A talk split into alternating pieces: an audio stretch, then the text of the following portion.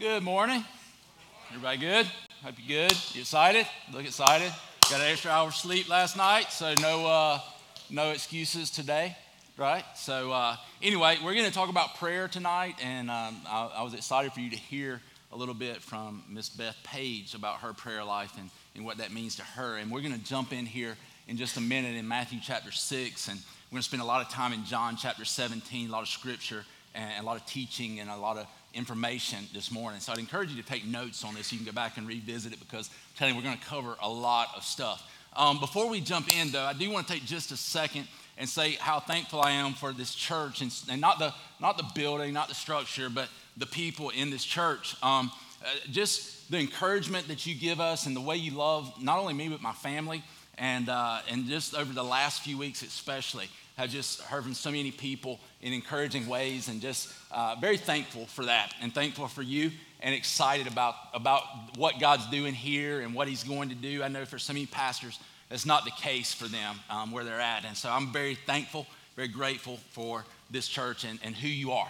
Um, enough mushy stuff. So let's get into the, the message. Matthew chapter 6, uh, we're continuing the How Do I series. And today we're talking about how do I pray. Um, how do I pray? Now, I want to go ahead and throw this out there. Prayer is so big and prayer is so vast, and there's so much to prayer. There's no way we can possibly cover everything today. But I do want us to look at um, one of the ways that Jesus gives us to know how to pray. Um, and then I want us to look at really the heart of Jesus and some of uh, aspects of the will of God and what he wants us to be praying. Um, my, my prayer in this is that you'll be challenged by it. Maybe some of the ways we've thought about prayer in the past will be challenged, and maybe, um, hopefully, you'll be encouraged to pray more. If, if you're here today and you're in this auditorium, the reality of it is that every person in here could improve in their prayer life right? And, and, and so I don't care how much time you spend in prayer, the people who pray the most are the ones who most quickly typically tell you that they could grow in prayer. And so if you're discouraged in prayer, if you're unsure about how to pray, if you are, are, are struggling with that in some way, I just encourage you uh, to go to God and communicate to God and, and talk with Him and listen to Him, as Miss Beth said, and enjoy that fellowship with Him. Uh, not seeing it as a burden, but seeing it as a privilege because it is a privilege that we get to talk to the God of the universe. And so um, we're going to talk a lot about that today and, and, God's heart and God's will and how He wants us to pray, um, and, and, especially one aspect of that. And so, if you have your Bibles, Matthew chapter 6, we're going to begin reading in verse uh, 5 there, and, and, we'll talk about the Lord's Prayer as a model of prayer. And so, let's look at Matthew 6 5. We'll read a few of these verses and then we'll pray. It says, And when you pray, do not be like the hypocrites for they love to pray standing in the synagogues and on the street corners to be seen by others. Truly, I tell you, they have received their reward in full. But when you pray, go into your room, close the door, and pray to your Father who is unseen. Then your Father who sees what is done in secret will reward you. Verse 7 says, And when you pray, do not keep on babbling like the pagans, for they think they will be heard because of their many words. Do not be like them, for your Father knows what you need before you ask Him. Well, let's pray and then we'll talk about prayer. God, thank you so much for your word. Thank you, God, that we can come to you and pray to you. Thank you, God, that we can come boldly before your throne and experience the reality of who you are. God, I pray that we would be encouraged to come to you more often. I pray that we would be challenged to, to pray for your heart and your will to be done on this earth. God, just use the next few minutes to strengthen us in this way. And God, it's so exciting to think about what you're going to do as we become more of a praying church. We love you and thank you for the work you're doing and look forward, God, believing that the best is yet to come and what you're going to do in the kingdom and through the kingdom here on earth, Lord. We love you in Jesus' name. Amen. Amen. How many of you would say you are a person that when you begin to put something together, you go to the instructions first and you begin to read the instructions. Anybody here that goes to the instructions first? Every both services I have seen more women's hands go up than men. No joke. All right. How about the rest of you who are like me and you begin to put it together before you read the instructions? How many people are out there like this? That's right. Amen. And Instructions are oftentimes optional. In fact, sometimes I believe as I began to go back to the instructions that the instructions were intentionally created to confuse me even more in putting together the thing I'm trying to put together. Um, I remember uh, putting together a rocking horse for my oldest son when he was little. And, and uh, it was the most frustrating thing I've ever put together in my life. You had to stretch these springs and hook these springs, and, and four of them in these different places. And, and I'm ashamed to say I ended up punching the rocking horse in the face. I did. It was that frustrating because it, it, was I was just at my wits' end. I couldn't figure out how to get that done. Putting together a trampoline, very frustrating. Putting together one of the basketball goals that raises and lowers. If you've ever had that experience, very frustrating, even if you try to follow the instructions. Um, so, some of these things you don't know about because you haven't had children yet, but one day, if you do have children, you'll get to experience the joy of a lot of that stuff. And some things in life, we are given instructions. And one of the good things today that we're going to see is that God doesn't tell us to pray. He doesn't want us to pray without giving us some instruction, without giving us a pattern, without giving us a model. And, when we begin to look at the Lord's Prayer that we're going to read in just a minute, and then we're going to go to John 17 and look at Jesus' heart in the prayer that he prays right before the crucifixion. I want you to see a pattern, a model. Uh, but I also don't want you to get so hung up on the pattern or the model that it begins to complicate everything. I want to encourage you today just to begin to talk to God, begin to pray to God. Use this as a model of how to begin. Use this as a model of, of how Jesus taught his disciples to pray. And, then look at the one aspect that we're really going to focus on today. And maybe it challenges you in how you spend a lot of your prayer time. And so when we look at Jesus as he's leading up to teaching the disciples the Lord's Prayer, he really gives us two don'ts before he tells us what to do. The very first one is he says that don't to pray like the hypocrites pray. Don't pray for everybody to see it. Don't go out and try to make yourself look good, basically because that type of prayer it may change people's opinion of you but when we go to god with a sincere heart sincerely praying and sincerely praying for other people and for god's kingdom it, one prayer may change people's opinion of us but that sincere prayer and seeking god begins to change the eternities of people. It begins to change the kingdom of god. It begins to change the earth. And so we begin to see that one of the prayers gives us this temporary gain but the other prayer, a sincere prayer, a prayer that is seeking God, praying His word, praying His will, praying for others to come into the kingdom, it's a prayer that causes eternal blessings. When I say blessings, I'm not talking about, you know, just material things. God blesses us in that way. But the greatest blessing that we can often get from God is His power and His presence and His purpose in our lives. And so when we go to God with a sincere heart and sincere prayer, we begin to see God moving in our lives and moving in our hearts through his power and his, his, his, his purposes, his presence in us and in our lives. And so we begin to see that. The second thing that Jesus tells us to do is not just to keep praying these mindless words like the pagans would do. In that day, those the pagans who, who um, worshiped all kinds of gods, they would oftentimes just say the name of the god over and over again, or say something over and over again as though it were a magic potion or something, some you know um, thing that was going to twist the arm of their god to do what he what you wanted him to do. And he's saying, don't just mindlessly pray these things over and over again, thinking that, that somehow that's gonna win you favor with God. He's saying, Come to me. He's not telling us don't pray persistently. He's not saying don't continue to pray for the kingdom to come until you see it come. It's not what he's saying. He's saying just don't do it mindlessly the, over and over again. He wants us to come with a sincere heart, with, with a desire to meet Him, with a desire to pray His will, with a desire to pray His word, with a desire to know Him more, not doing it just mindlessly. And then verse 9 says, these, these are the words of Jesus. He says, then this then is how you should pray. And verse 9 goes on to say, Our Father in heaven, hallowed be your name. And as we look at this model prayer, the first thing I want you to see in this is that we need to remember who we're praying to. It's the first thing that Jesus says is he says, Our Father.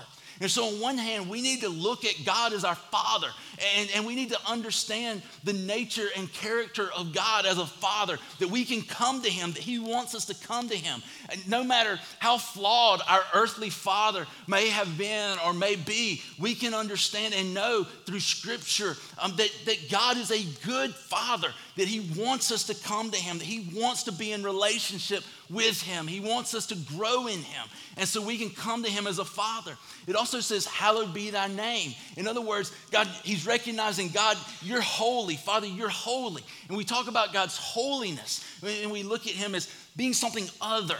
He's not like us. He's not like the world. He's, he's different. He's perfect. He's righteous. He's just. He's all of these things. And so, on one hand, we see that God, through Jesus, gives us the ability to come boldly before His throne of grace, to come into His presence. But we also recognize I'm coming into the presence of someone holy, someone who is perfect in every way. And it brings a humility to our prayers and to our hearts as we come before God and as we approach His throne.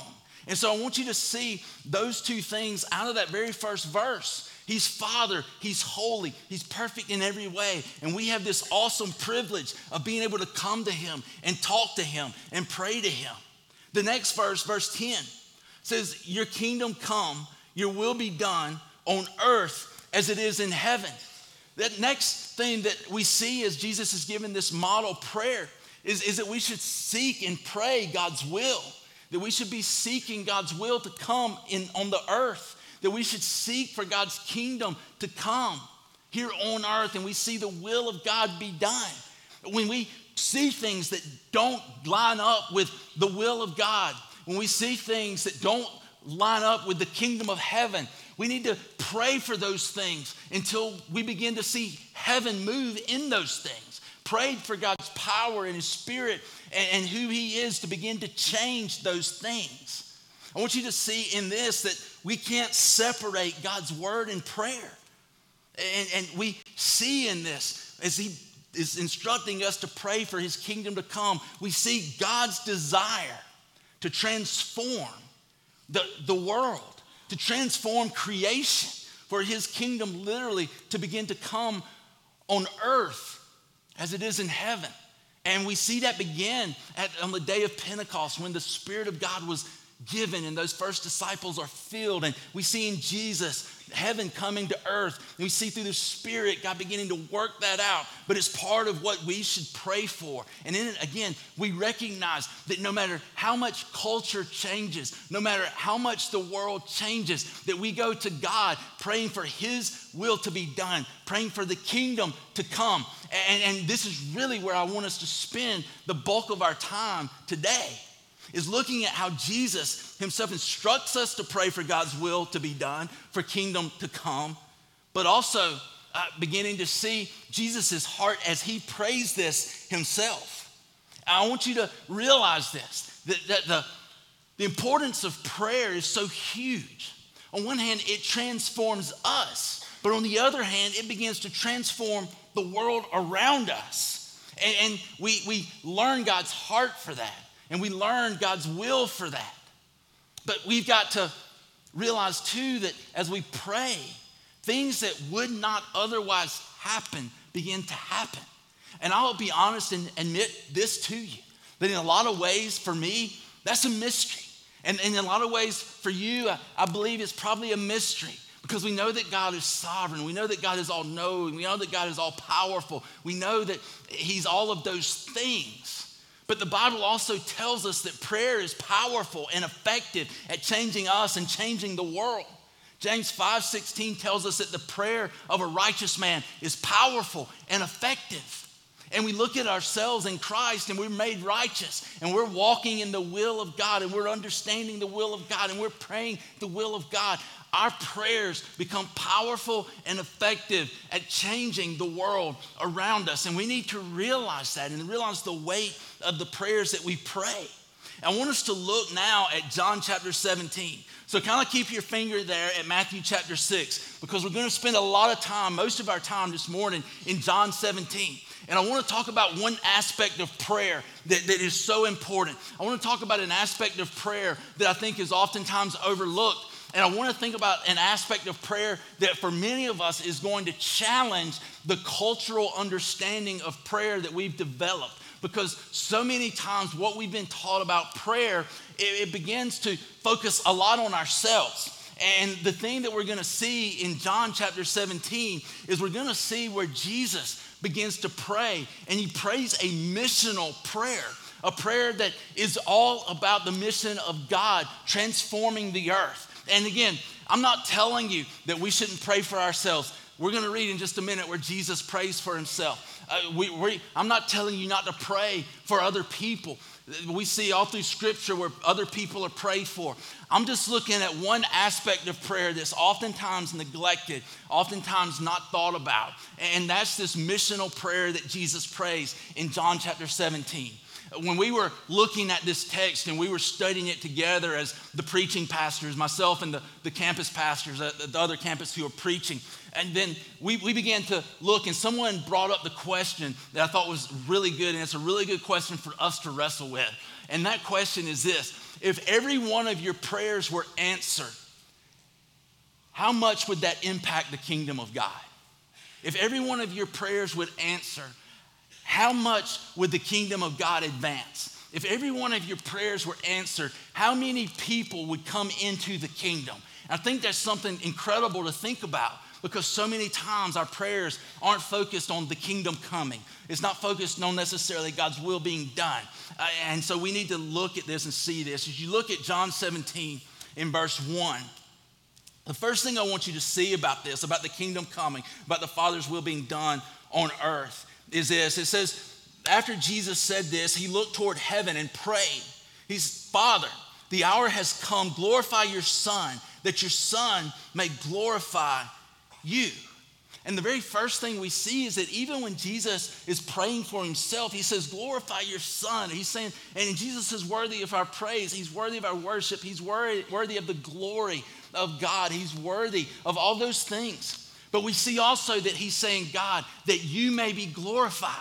And so, in, in the very first thing I see is we're praying this prayer of God's will being done in the kingdom coming. Is that Jesus didn't pray a selfish prayer, but he prayed a very God centered prayer, a prayer that was all about the Father being glorified and, and, and the kingdom growing as God's glory. And I'm going to talk about his glory a lot. Listen, when you hear glory, think about his character and nature being revealed, who he is being seen. And so he's praying for the glory of God to be seen as God is glorified.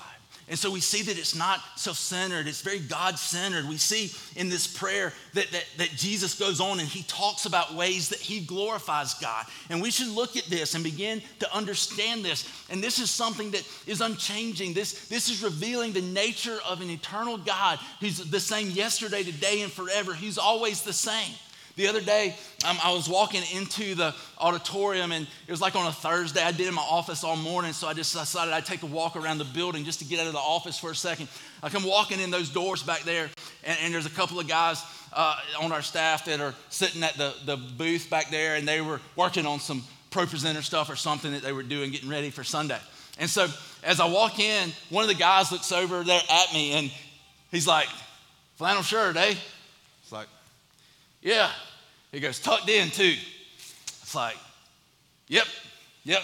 He goes, bet you got on boots, don't you? It's like, yep. He goes, I like it, man. Even though culture changes, you don't change. I like that.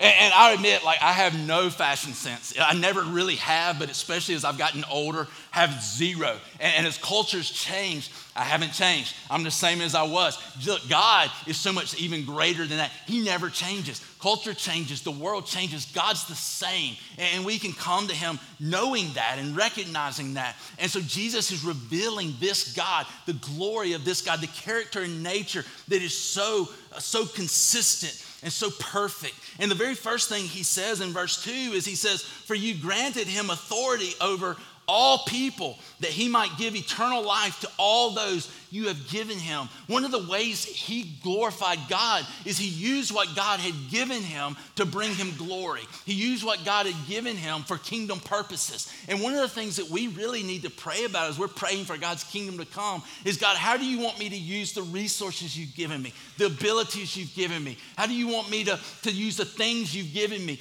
to bring you glory, to advance your kingdom? It's one of the things that Jesus did was he, he prayed and he knew the will of God. And as we're in prayer and the word of God, we begin to learn the will of God and we begin to understand how God wants us to use the things he's entrusted us with to advance his kingdom.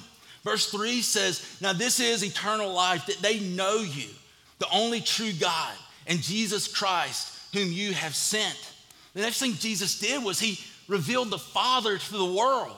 And that should be our heart too, that God has revealed himself to us through Jesus. We're now in a relationship with God, and our heart is to reveal him to the world. He says eternal life is this it's knowing God. And so we think about eternal life as living forever, but it's not just living forever. Everyone will live forever, but some will live in fellowship with God and some will live apart from God. People often say, How could a good God send people to hell? Listen, people who go to hell are the people who never wanted fellowship with God to begin with, so God is really just giving them what they wanted. But, but for those who believe, we come to a place of relationship with God. We come to fellowship with God, and we experience eternal life as we know God. And he says, This is how we live eternally, is in this relationship, revealing the Father to the world. In verse 4, he says, I brought you glory on earth by finishing the work you gave me to do. I want you to see in this that Jesus didn't stop short of fulfilling the purpose that God gave him. Jesus went to the cross. Jesus experienced the resurrection. He experienced separation from God so we wouldn't have to. He did all of those things, finishing the work that God gave him to do. Jesus couldn't get around the cross. He, he knew that. He, he went uh, in the Garden of Gethsemane and he prayed, God, if there's another way, if there's another opportunity, if there's a plan B that doesn't include the cross, let's do that. But he knew at the end of the day, he wanted God's will to be done. Jesus couldn't get around the cross, he didn't avoid his purpose. And you and I have to realize that we, if we're going to be followers of Jesus, we can't get around the cross either. The Bible tells us to take up our cross and follow Jesus. And so we have to go to the cross as well. We have to die to ourselves so that we can live for God, so that we can follow the leading of the Holy Spirit in our lives and we can do the things that God created us to do. Verse 5, he says, And now, Father, glorify me in your presence with the glory I had with you before the world began. See, Jesus, he didn't sacrifice eternal glory for temporary gain. And, we see this that Jesus is saying, Glorify me now in the glory that I had with you before the world began. And he's saying, I know I left glory to come to earth and to fulfill this purpose. But he also knew that after I've fulfilled this purpose, after I've gone to the cross, after I've experienced this separation, after I've been resurrected, there's going to be a greater glory, not, not only for me, but for the Father, as people begin to see the heart of God through the gospel, through Jesus coming to earth, through what Jesus did for us. He said there's going to be a greater glory that's manifested, a greater glory, a greater understanding of God's character and his nature as Jesus perfectly displays who the Father is to us through his life.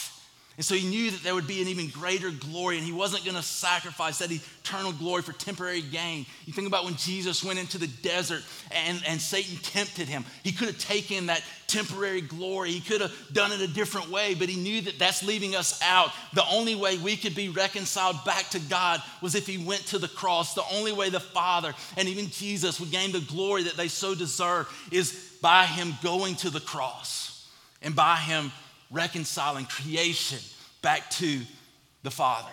And so we see that. We see that Jesus' prayer wasn't a selfish, self centered prayer. It was a prayer about bringing God glory. And we pray for God's kingdom to come. We pray for God's will to be done. That should be part of our prayer as well. In verse 6, it says, I have revealed you to those whom you gave me out of the world. They were yours. You gave them to me, and they have obeyed your word. Jesus' prayer also included this it included a desire for a greater revelation of who God is to come to the world. And so he's praying this that, that God would be seen even clearly. He's saying, I have revealed you to these people, and, and I want you to continue to be revealed. And Jesus' dependent lifestyle on the Father to give him everything he needed, to give him the power to do the things that he did, to give him the strength to fulfill his purpose. He modeled this act of dependence on God. And through it, we begin to understand more about who He is, the Father, and we begin to be able to model the same thing that Jesus gave us to do. And so we see that God's power, His wisdom, His strength is tapped into, as Beth said, through prayer, is tapped in through the Word, and it was modeled by Jesus how we live this dependent lifestyle.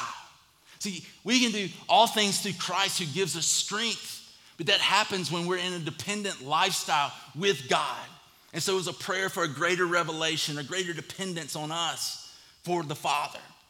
Verses uh, 7 says this verse 7 says, Now they know that everything you have given me comes from you. For I gave them the words you gave me, and they accepted them. They knew with certainty that I came from you, and they believed that you sent me. I pray for them. I'm not praying for the world, but for those you have given me, for they are yours.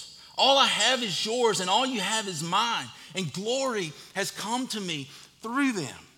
And through Jesus praying this, we see God's heart for the world. He says, I'm not praying for, for the world, but I'm praying for these disciples. I'm praying for these people who've accepted your word. He says these people who've obeyed my word. They weren't perfect in their obedience. Where they were, where the, what he was saying is, look, they believed the word that I've given them. They believed the gospel. They believed who I am, and they believe who you are. And so he wants them to see. He's praying for God to help people see this even more. John 3:16 is true that God so loved the world that he gave his son that whoever believes in him would not perish but have everlasting life. But we see that God loves the world, but the ones who belong to him are those who believe. It's what John 1 12 and 13 tells us is that those who believe are given the right to become children of God. And what we need to understand as Jesus is praying for this greater revelation of God in the gospel is that, that when we become children of God, that's why we exist, is to bring him glory so that his character and nature is better seen in the world. But so many times we go through life, and that's not even on the, the radar screen. Uh, the fact that I've, I've come to knowledge of Christ, I've been filled with the power of the Holy Spirit, my life is, is, is changed forever. I know the Father, but so many times when we go to God in prayer or we're just living our lives, we don't think about the fact that my eternal purpose is to bring Him glory to let other people see his character and nature through me. Now, that is hard for us to, to grasp sometimes. And it's hard for us to do if we're not doing it through a dependent lifestyle on Jesus and the Father and the Spirit. Verse 11 and 12 say this it says, I will remain in the world no longer, but they are still in the world, and I am coming to you. He says, Holy Father, protect them by the power of your name, the name you gave me, so that they may be one as we are one. While I was with them, I protected them and kept them safe by that name you gave me. None has been lost except the one doomed to destruction, so that scripture would be fulfilled.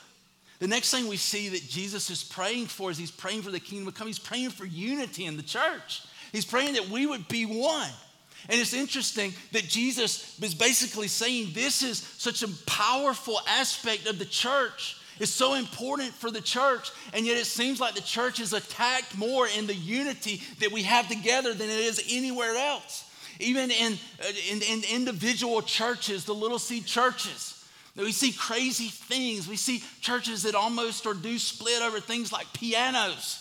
We see churches that, that come close to splitting or split because of the color that we're going to put on the carpet or the walls. And we fight over these little things. We see how we're all split up in different churches, and typically we're not split over major things. We're not split over the major doctrines. It's not the virgin birth, it's not the cross, it's not the resurrection, it's not the atonement, it's not redemption, it's not us being reconciled. Where we're split is over these finer lines of theology. And it, it, it destroys in many ways the unity that God wants us to have. We spend so much time competing against each other as churches that we throw unity out the window. And it makes me ask and it makes me question how much is the Spirit really moving in our hearts when this is the most important thing to Jesus? And yet we spend all of our time fighting and squabbling because so and so went there, or so and so went there, or so and so came here. Who cares as long as they're in the kingdom and the kingdom's advancing? What's the difference? What's it matter? Listen, we've had years that we've grown. We've had years that more people came. Praise God for that. We've also had years that we didn't grow, that, that we maybe even had less people than we did the year before. But the problem, the, the, the, the most important aspect of that is is God being glorified? Are people coming into the kingdom? Are we unified? Are we working towards one goal? Whose agenda are we trying to fulfill? Is it my agenda or God's agenda? Because we need to lose our own agenda so that God can do what He wants to do through us. It's not about me. It's not about you. It's not about my vision. It's not about my church. It's about God's church. It's about God's vision. It's about who He is. It's about His will. It's about His plan and not about us. And we need to realize that. We need to get over that. We need to embrace that. And we need to move on as a unified church, Big C church that God's called us to be. That's what God wants. That's His heart. That's what He shows us. That's what He teaches us. Our heart should be the same as that of Jesus.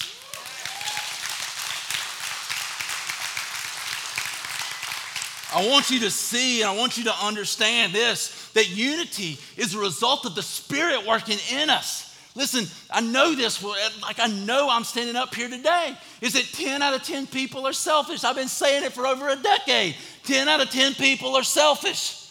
We are. And I've had one person in 14 years that tried to argue me on that. She eventually came up to me at the ball field and goes, You're right, I'm selfish. I was like, I know, because we all are.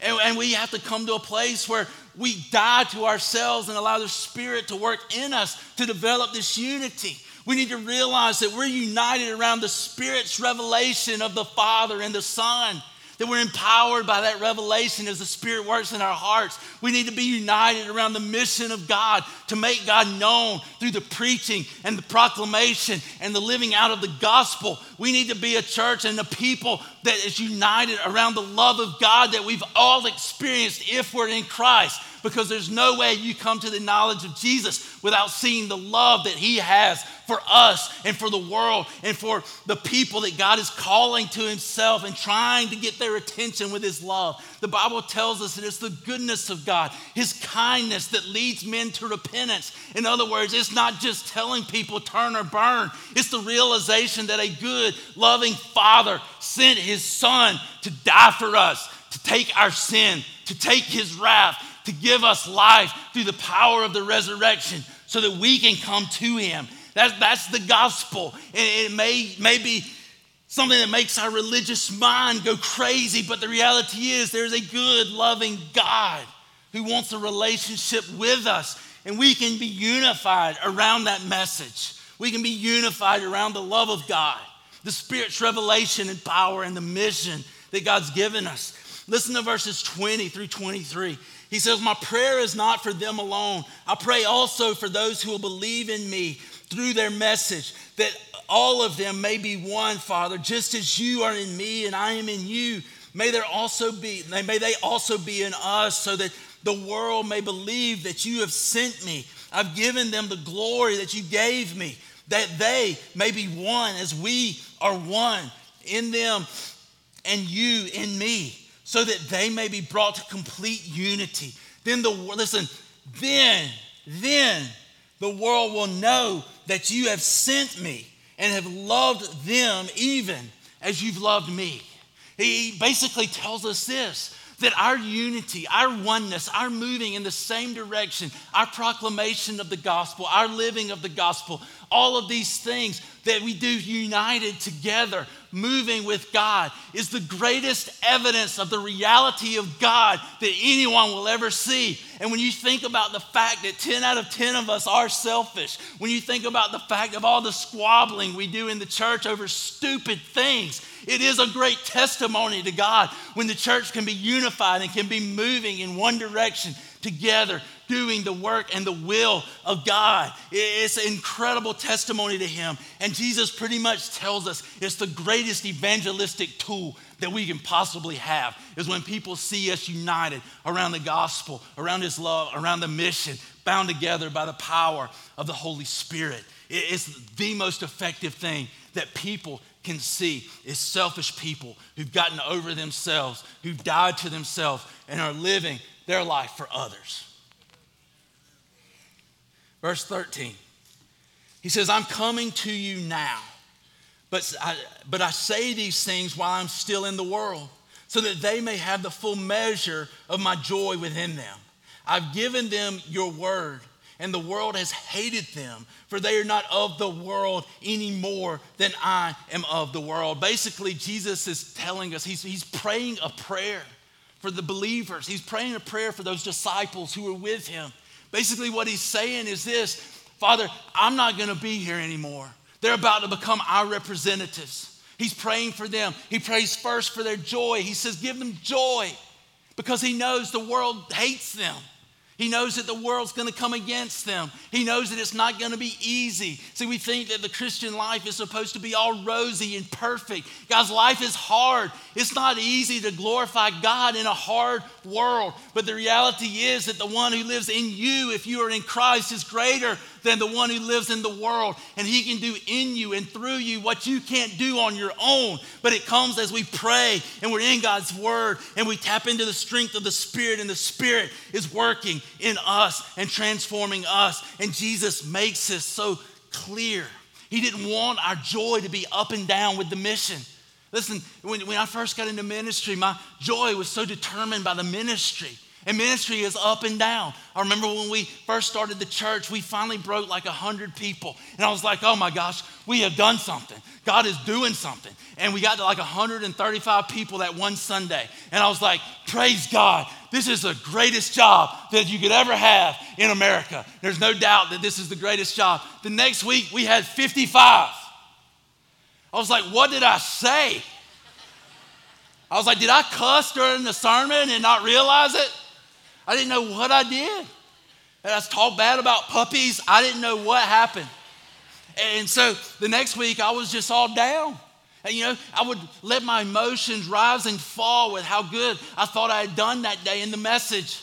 And, and it was up and down all over the place. But Jesus doesn't want our emotions to rise and fall on this world and even ministry, even good things. He wants our joy to be consistent because our joy is not in things of this world or even the church. Our joy is in our relationship with Jesus. He tells us that in Luke chapter 10. He, he, he, sent out the 72 disciples. They go out and they're casting out demons. They're doing all kinds of crazy things in the name of Jesus. They come back and they're like, Jesus, you won't believe this. Even the demons obey us. And Jesus tells them, He says, Don't rejoice that the demons obey you. Rejoice that your names are written in heaven. In other words, don't get so tied up in the ministry that your joy rises and falls on that. Don't get so tied up in your work that your joy rises and falls on that. Don't get so tied up with your school that your joy rises and falls. Try hard, but don't get so tied up in it that your joy rises and falls in that. Don't get so tied up in a guy that your joy rises and falls with that. Don't get so tied up with a girl that your joy rises and falls with that. Jesus is saying the only place you're going to find consistent joy, consistent peace, consistent love, consistent patience, consistent kindness, consistent fruit of the Spirit is you're gonna find it in your relationship with me. That's what Jesus wants us to see, He wants us to embrace, He wants us to live out. He wants us to understand that, is to find it in Him, to find it in joy in our relationship with Christ. Verse 15, he tells us, My prayer is not that you take them out of the world, but that you protect them from the evil one. They are not of the world, even as I am not of it. Sanctify them by the truth. Your word is truth. As you sent me into the world, I've sent them into the world. For them I sanctify myself, that they too may be sanctified. When we look at that section of scripture, basically Jesus is praying this. He's saying, Don't let Satan come and rob the revelation that you've given them. Don't let Satan come and take this protection I've given them in my name. Through, through my name, I have revealed to them who you are. And, and it's nothing wrong with praying for physical protection. I, I think that may be part of what he's praying for here. But the reality of it is, after Jesus ascended, many of those disciples were martyred. 10 of the 11 disciples that he's specifically praying for died martyrs' deaths. So I don't think that he's just praying for physical protection. I think it's fine. Listen, I'm talking about one aspect of prayer. I'm not telling you it's not okay to pray for that. We pray for that all the time. But the reality of it is, there's a greater protection that we need, and it's protection from the evil one coming in and robbing us of what Jesus has shown us of the Father. Uh, the evil one coming in, as John 10 10 says, to kill, steal, and destroy our understanding of who God is, to begin to move us away from Him. And so Jesus doesn't want us to lose that revelation. Jesus wants us to live in that revelation because the power and strength for life comes through the revelation of the Father and the Son given through the Spirit. And Jesus tells us that the thief, yes, he comes to kill, steal, and destroy, but he also says, But I came to give you life and give it abundantly. When we're in prayer and we're in the Word, we find the strength that we need to live in this life and to do what God's called us to do. He says, Listen, I don't want you to take them out of the world, I want you to sustain them in this world. I'm asking you to use them in a mighty way. I'm asking you, God, to sanctify them. In other words, he's saying, I want you to set them apart for your purposes. I want them to exist to bring you glory. I want you to sanctify them the same way I sanctified myself, the same way Jesus set himself apart for the purposes of God. And we become gods. That's why we exist. We have a different purpose, we have a different reason for existence. I want you to understand that truth as Jesus says to sanctify them in the truth. Truth is not a theory, truth is not a philosophy, truth is not, not relative to what we want to believe. Truth is a person, and his name is Jesus. And when we come to the truth, he begins to set our lives apart, set us apart for his purposes, for his kingdom, and for his work. That's what God desires to do in our lives. And Jesus models it for us. He goes to the cross. He says, I sanctify myself that they may be truly sanctified. Because through his death, through his resurrection, through his ascension, he sent back the Spirit of God to live in us, to transform us, to set us apart, to give us a new heart, to renew our minds so that we can understand the will of God. And he wants to do that in us and through us to, to truly sanctify us and give us an eternal purpose that's bigger than so many of the things we live for. It's eternal, that's not temporary. And so he's praying for that. The, the, the next section, the last section, we're going to wrap up real quick. It says in verse 24, he says, Father, I want those you have given me to be with me where I am, to see my glory, the glory you have given me because you loved me before the creation of the world. Righteous Father, though the world does not know you, I know you, and they know that you have sent me.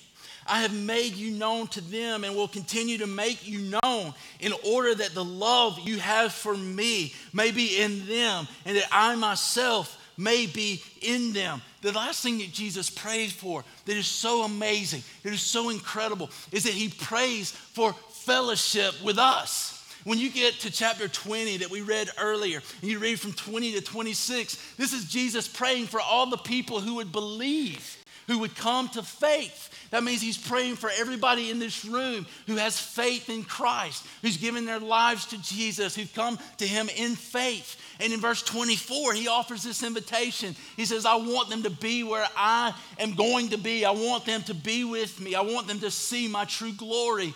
I want them to understand the full nature and character of who I am and for them to spend eternity with me. It's an invitation to spend eternal life with Jesus. In verse 25, he talks about how he, he, that the world doesn't know you, but I know you and they know that you've sent me. In other words, they've come to faith and in belief to trust in who I am and in who sent me. They've had a revelation that He is the Son. They had a revelation that He is the Father. They, they've come to understand more about who God is. And really, that's a prayer for salvation, that people would come to the knowledge of God. And so we see an invitation to eternal life. We see salvation. And then he goes on and prays that God would continue to make himself known. And there's this invitation not only to salvation, because salvation is the beginning of a relationship with Jesus. It's not the end, it's the beginning. And so we come to this place where we see that God not only wants to initiate a relationship, but He wants to continue a relationship. He wants us to continue to grow in the likeness of Christ. He wants us to continue to see people connected to God, yes, but He also wants to see us growing in that relationship with Him. And so he says that he would continue to make himself known. And all of it is about a fellowship with God. If we could just see how much that is the heart of God, that he wants to be in a relationship with us, and he wants to walk with us, then maybe prayer wouldn't be such a burden, but we could see it as the privilege that it is.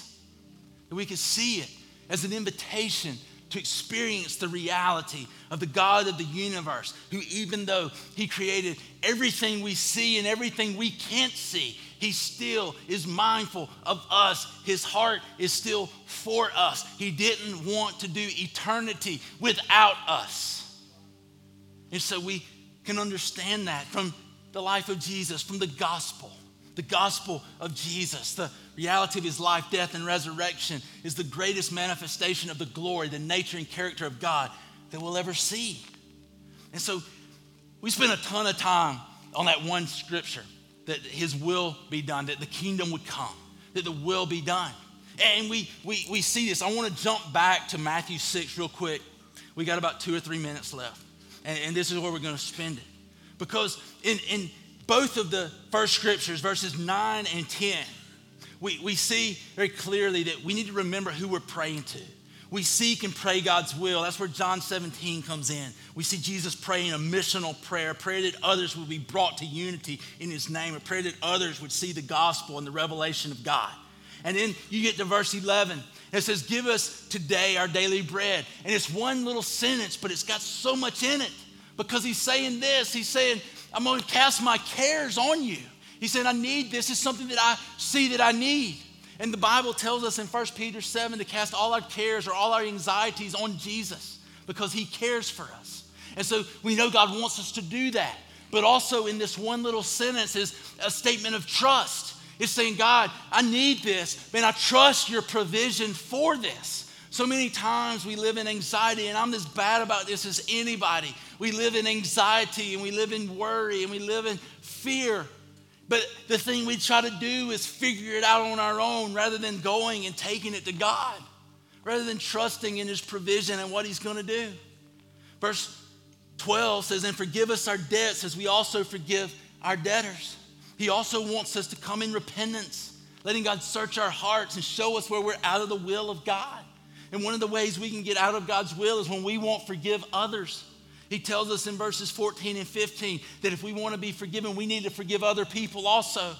And it sets us free from the burden of what others have done to us. It doesn't, it doesn't make what they did right, but it sets us free from carrying that in our own lives.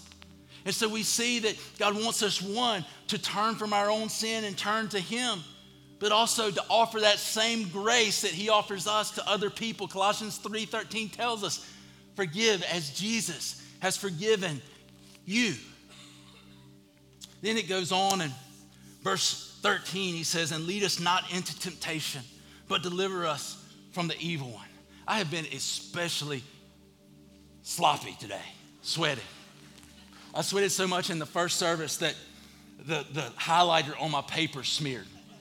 And, and I hope that, that somehow there's something that you're getting from this and understanding. And God says we need to pray that we don't get led into temptation, but that He delivers us from the evil one. And we need to pray, God, give us your wisdom, give us your direction, give us your strength. because we repent and we forgive to bring us back into God's will. But when we pray and we ask for God to deliver us and we ask for wisdom and direction and strength, it helps us to stand firm in God's will. And so we see that that is an important aspect also. But sometimes the truth is uncomfortable. Sometimes the truth is we pray and we're in God's word, it becomes uncomfortable. But I would tell you that we need to, to, to, stretch ourselves. We need to be stretched in that way. We need to be reshaped and brought into God's will and remain in God's will that way. It's a part of being in prayer and the Word. When, when I had my birthday last month, and I, I appreciate all y'all noticing that I had a birthday, um, I, I, somebody gave me these jeans that I have on. A family member gave me these jeans. I'm not gonna tell you who it was, but they gave me these jeans. And the first time I put them on, I, I, I went to button them. And I've expanded a little bit as I've been in my 40s. And, and normally when I button my pants, I'm like, and, and I get them buttoned. And you go, right? And so I put these pants on. And I was like, and these things are kind of stretchy. And I was like, I kind of like that. And I realized I have no fashion sense. And I realized I've reached an age for stretchy pants. And I kind of like them as they go through the washing cycle, which, if you're like me, you can wear a pair of blue jeans all week or until they stand up on their own. And so, uh, as I put them on, I was like, this feels good. But when I put my other jeans on, it tells me the truth because I can wear these and think I'm doing pretty good. I got this thing down. I must be losing weight. And it's not me, it's the pants. But then when I go back to the other pants, I realize the truth is that I'm getting to be a fat boy. And, and so I put them on. I don't feel as good about myself. And that's a really bad example and a really bad illustration of how sometimes the truth doesn't feel good.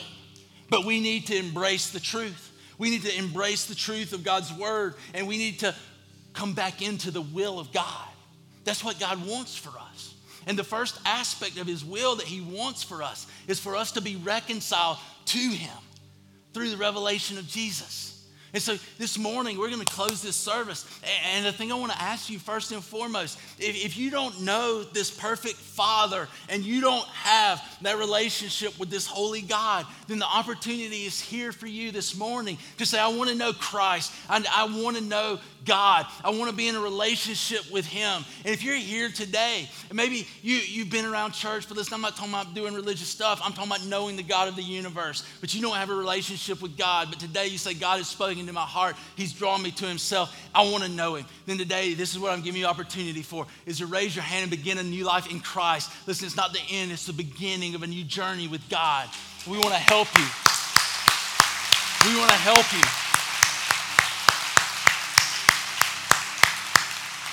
Will you stick your hand up high so we, we can, we want to pray with you, whoever that was that raised their hand right here. We want to pray with you. And listen, it's about, we want to help take those next steps because it's not the end, it's the beginning. Listen, for the rest of us, we're going to pray right now.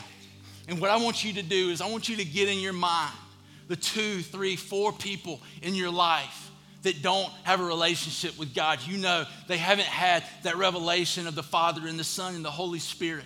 I've seen so many people and, and watched as other people have prayed uh, uh, for others who don't know the Lord and for God to bring them into a relationship with Himself. I want you to get those people in your mind. And I want you, as I'm praying, I want you to pray for them. And we're going to pray that God would begin to do in them and to reveal to them the reality of who He is, His glory, His character, and His nature. So let's pray together. I want you to pray for them. I'm going to pray. God, thank you so much for the, the simplicity of prayer. God, burden our hearts for what burdens yours and give us the, the, the, the, the wisdom and the knowledge to come to you in prayer. God, I pray for those who don't know you in this community, in this world. I pray that the power of your Holy Spirit would work in them God, that you would reveal the Father through the Son to them. God, as we lift them up to you, you know them. Tear down walls that separate them from you. Remove sin from their lives that keeps them from coming to you. Help them to see that there's nothing better than a relationship with you.